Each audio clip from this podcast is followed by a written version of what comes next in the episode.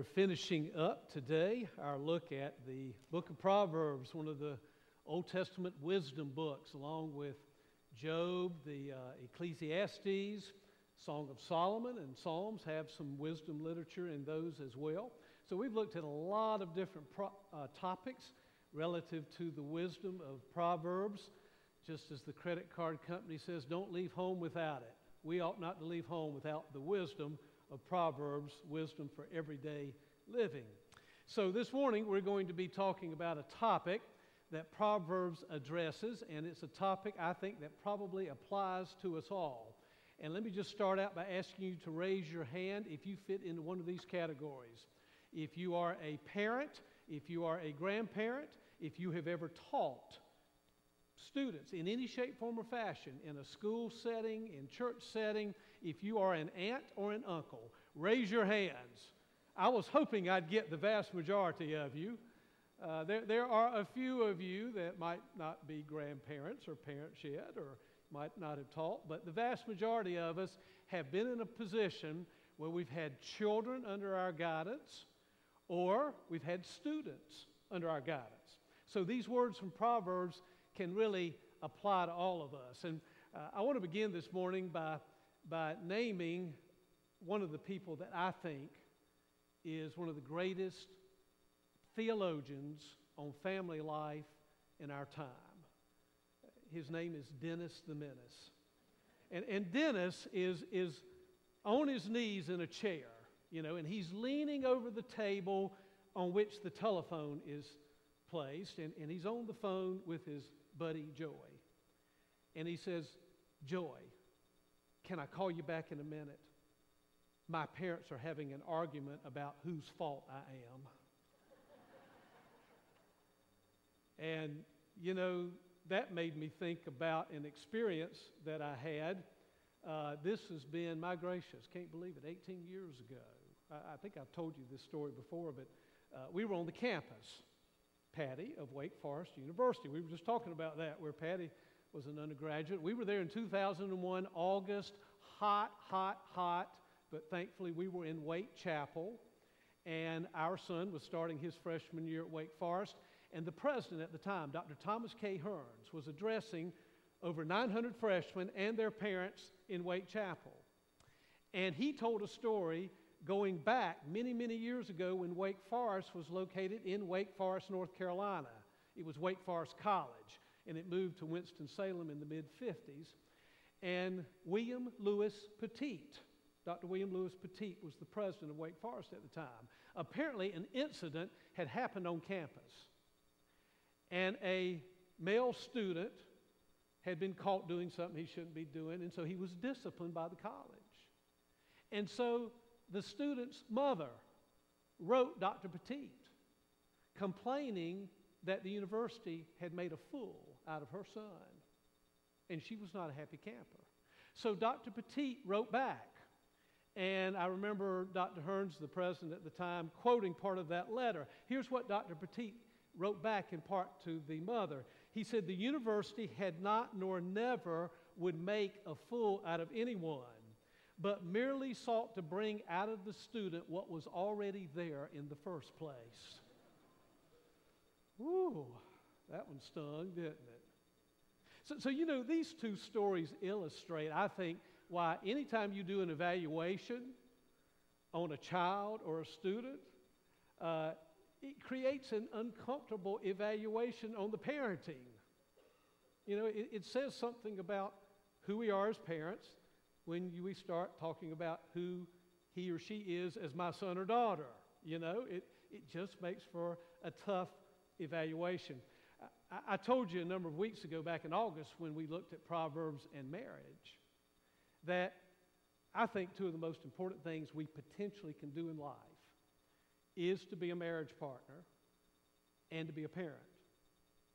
And the sad thing about both of those roles is that we have the least amount of training and preparation to do both of those things than we do with other things in our life. You just think about the training, the education, the preparation it takes to do what you do professionally. You've got far more training to do your job than you have to be a good spouse or a good parent. Think about if you play a sport or if you play a musical instrument. You've probably been to far more camps and had far more lessons to be trained and prepared to play the instrument or to excel at the sport than you do to be a marriage partner or a parent. And, you know, I was thinking about this week here, I was putting together this sermon on my computer. And a lot of us have far more training to run our computers or programs or software associated with it than we do to be a marriage partner or a parent. Now, I don't know how it was with you, but when my son Philip and my daughter Lauren were born, they forgot to give me something when they came. I didn't get an owner's manual. Did any of you get an owner's manual when your child showed up in the world? So, how in the world are we supposed to know what to do? Well, Proverbs, I think, gives us some help. So, I want to put some things on the screen this morning to first of all talk about some teachable moments for children, some things we need to lock in as children. And a lot of us, even though we're adults, still have parents who are alive, and so we can lock this in from that angle too. The proverb starts out, very first chapter. Listen, my son. Now, now keep in mind, Proverbs is probably a manual of instruction for young boys in a school of wisdom and training and discipline. So, listen, my son, to your father's instruction, and do not forsake your mother's teaching. They will be a garland to grace your head and a chain to adorn your neck. Next scripture, Proverbs 6. My son, keep your father's commands and do not forsake your mother's teaching. Bind them upon your hearts forever. Fasten them around your neck. When you walk, they will guide you. When you sleep, they will watch over you. When you awake, they will speak to you. For these commands are a lamp. You know, lamp, light guides the way, right? This teaching is a light. And the corrections of discipline are the way to life. And then uh, the last scripture, Proverbs 23, teachable moments for children. Listen to your father who gave you life and do not despise your mother when she is old. Buy the truth and do not sell it. Get wisdom, discipline, and understanding. The father of a righteous man has great joy. He who has a wise son delights in him. May your father and mother be glad. May she who gave you birth rejoice. What a good thing it is for parents to be able to say, I'm glad I got this one or I'm glad I've got these two or three or four, however many. It's a good thing when the father and mother can be glad and rejoice. Thank you for putting that on the screen. So, what's the bottom line? The bottom line is that grandparents and parents and aunts and uncles and teachers and professors and all sorts of adults really do have some good experience under their belts. They've got some good wisdom. They've got some good understanding. And if we are in a position of learning, whether a student or a child, we really ought to listen to the depth of that wisdom. There's a sentiment that was um, expressed a lot of years ago, and I tried to hunt it down this week, tried to track it to find out who really said it. it it's often attributed to Mark Twain. But most of the Mark Twain scholars said he never said it. So I don't know who said it, but you've probably heard it before. When I was a boy of 14, my father was so ignorant that I could hardly stand to have the old man around. But when he got to be 21, I was astonished at how much the old man had learned in seven years. We can always learn something from our parents. My mother is 94 years old. And every once in a while, she still breaks forth with a gem of wisdom that I listen to that I might not have heard before. We're never too old to learn from teachers and students and parents and grandparents and others who can teach us some things. But there's also a teachable moment for parents in Proverbs. And I want to put this on the screen, this scripture for you, because there's some great things about what we as parents or teachers of our kids ought to be thinking about. And, and by the way, as we go through this scripture, I want you to see if you can pick out the two words that I think are very thematic from all of these scriptures. You see if you can pick out the two words that I picked out that I think are common themes throughout the scripture. All right. He who spares the rod hates his son, but he who loves him is careful to discipline him. Discipline your son, for in that there is hope. Do not be a willing party to his death. Proverbs 22 train or start a child in the way that he should go, and when he is old, he will not turn from it. How many of you have heard that one many times before? I, I bet you've had that quoted to you or you've quoted it to somebody else. All right, next one. Folly is bound up in the heart of a child, but the rod of discipline will drive it far from him. Proverbs 23 Do not withhold discipline from a child. If you punish him with the rod, he will not die. Punish him with the rod and save his soul from death. And then the last one the rod of correction imparts wisdom, but a child left to himself disgraces his mother. Discipline your son, and he will give you peace. He will bring delight to your soul. What are the two words that you think I might have picked out as the two words that were common themes in these scriptures? What, what's the first one that came to your mind? Discipline is one. And what's the second one? The rod is the one I saw. The rod. Boy, my granddaddy loved the rod.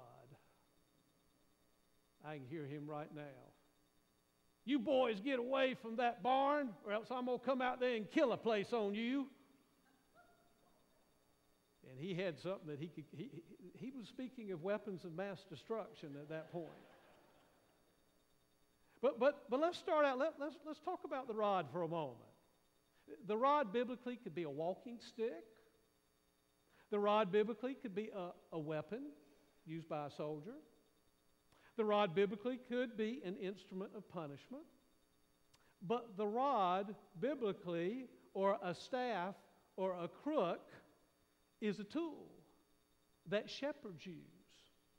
They, they use it to protect the sheep or they use it to guide the sheep.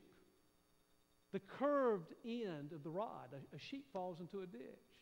Sheep's looking down, doesn't know how in the world to get out. The shepherd comes along, takes that crook of that rod or that stick, that staff, and puts it around the sheep's neck and pulls the head up and pulls it up out of the ditch. Or the sheep is getting to the point where uh, starting to stray from the flock. So the rod or the stick is used to, to corral them back in to the flock. So often we think of the rod as being an instrument of punishment to administer a spanking to a child. And undoubtedly, corporate punishment is a tool that's used in ancient Israel in the school setting in which these young boys studying Proverbs or in the home, corporal punishment was probably a tool that was used. But I want you to keep in mind this morning that the rod is a symbol. I think that's what Proverbs was talking about, at least in part. The rod is a symbol of discipline and guidance that we administer to our children. Parents and teachers, we use the rod of discipline and guidance to keep our children on the right path. Like the sheep with the shepherd, when the child falls into the ditch, we use the rod to lift the head up and to guide them in the right direction and to help them understand what's not the right path for them. That's the rod. It's a symbol of guidance and teaching and discipline. And then the word discipline, you, you saw that pretty easily. The word discipline means more than punishment. The word discipline means to instruct, it means to teach, it means to train. And isn't that what we want to do with our children? Whether we're a teacher in the classroom, whether we're a parent or a grandparent, don't we want to teach our children the right way to head and the wrong ones to avoid? So, so here's what I think Proverbs is suggesting to us teachers and parents. Children find security when adults in their lives. So, Amy, these are some of your uh, Sunday night youth leaders, adults in our youth ministry, or Sunday morning, or, or Sunday school teachers for children or preschoolers, or parents or grandparents. Children find security when those caring adults in their life set limits, when they set expectations for behaviors, when they set boundaries. And then you lace it with a lot of love. And you lace it with appropriate affection, especially parents, hugging and touching and speaking words of love and affirmation. Children flourish. They're looking for boundaries. They're looking for being disciplined, taught, trained, and letting that discipline be swift and sure and certain. You know, when my parents told me something and I didn't do it, I knew what was to follow swiftly and surely and certainly. They backed it up very quickly. I think that's where kids get their, their security. And I think Proverbs knew that. You know, there are two things my dad told me when I got into my teenage years that I'll never forget. I got my driver's license. And once I proved that I was a, a good driver, he let me drive his car. But he said to me, he said, Now, I'm going to let you drive my car, but I want you to understand that I have people watching you in the community. I, have got them, I've got people watching you out in the community. And if you ever misuse one of my, and, and we did live in a, even though I grew up in Raleigh, at the time it was out in the county, it wasn't in the city limits, and everybody knew each other in the community, and parents of you know, my friends, if I misbehaved, they jumped in and acted just like my parents. They, they put me straight real fast, and I, uh, it, it was understood that if another parent told me to do something, I better do it. Better do it fast, just like my own parents telling me. So I got them watching you out in the community, my dad said. And, and if you misuse one of my vehicles, he said, law enforcement will not take your driver's license from you. I'll do it. And you'll never get another license again for the rest of your life or never drive again the rest of your life. And I'm sitting there thinking, how, how can he make that happen? But you know, I really believe that he had people watching me. And so I never, you know, sped or, or drove the car in, a, in an unsafe fashion. The second thing he told me is that if you ever get into a situation where somebody, a friend, is inviting you to do something and you know it's wrong, you know you shouldn't do it, but you can't quite find the courage to say no. He said, You blame it on me and tell them that your daddy would kill you if you did it and that you don't want to die an early death. And you know, I just remember, I mean, I never would have admitted it to my dad at the time. I mean, you, you know, I'm just not going to admit, hey, I like what you just told me. Uh, but it gave me a sense of security because there were boundaries and there were limits and there were expectations. And I think the book of Proverbs understands that truth. I think the writer, inspired by God, understood that children from the moment of birth, whether they're in the classroom or in the home or in the church, they are wired in such a way that they need some expectations and some boundaries and some limits and some discipline and some training and some instruction. And sometimes moms and dads and grandparents and aunts and uncles and teachers and professors. Ricky, I bet in the classroom at ECU you've had to make some tough calls on kids because you knew they needed it. It would help them grow up. Sometimes we have to do those things. And I think the writer of Proverbs knew that truth. And hopefully, those of us who are parents and grandparents and aunts and uncles and teachers and professors and other caring adults, hopefully we know that also.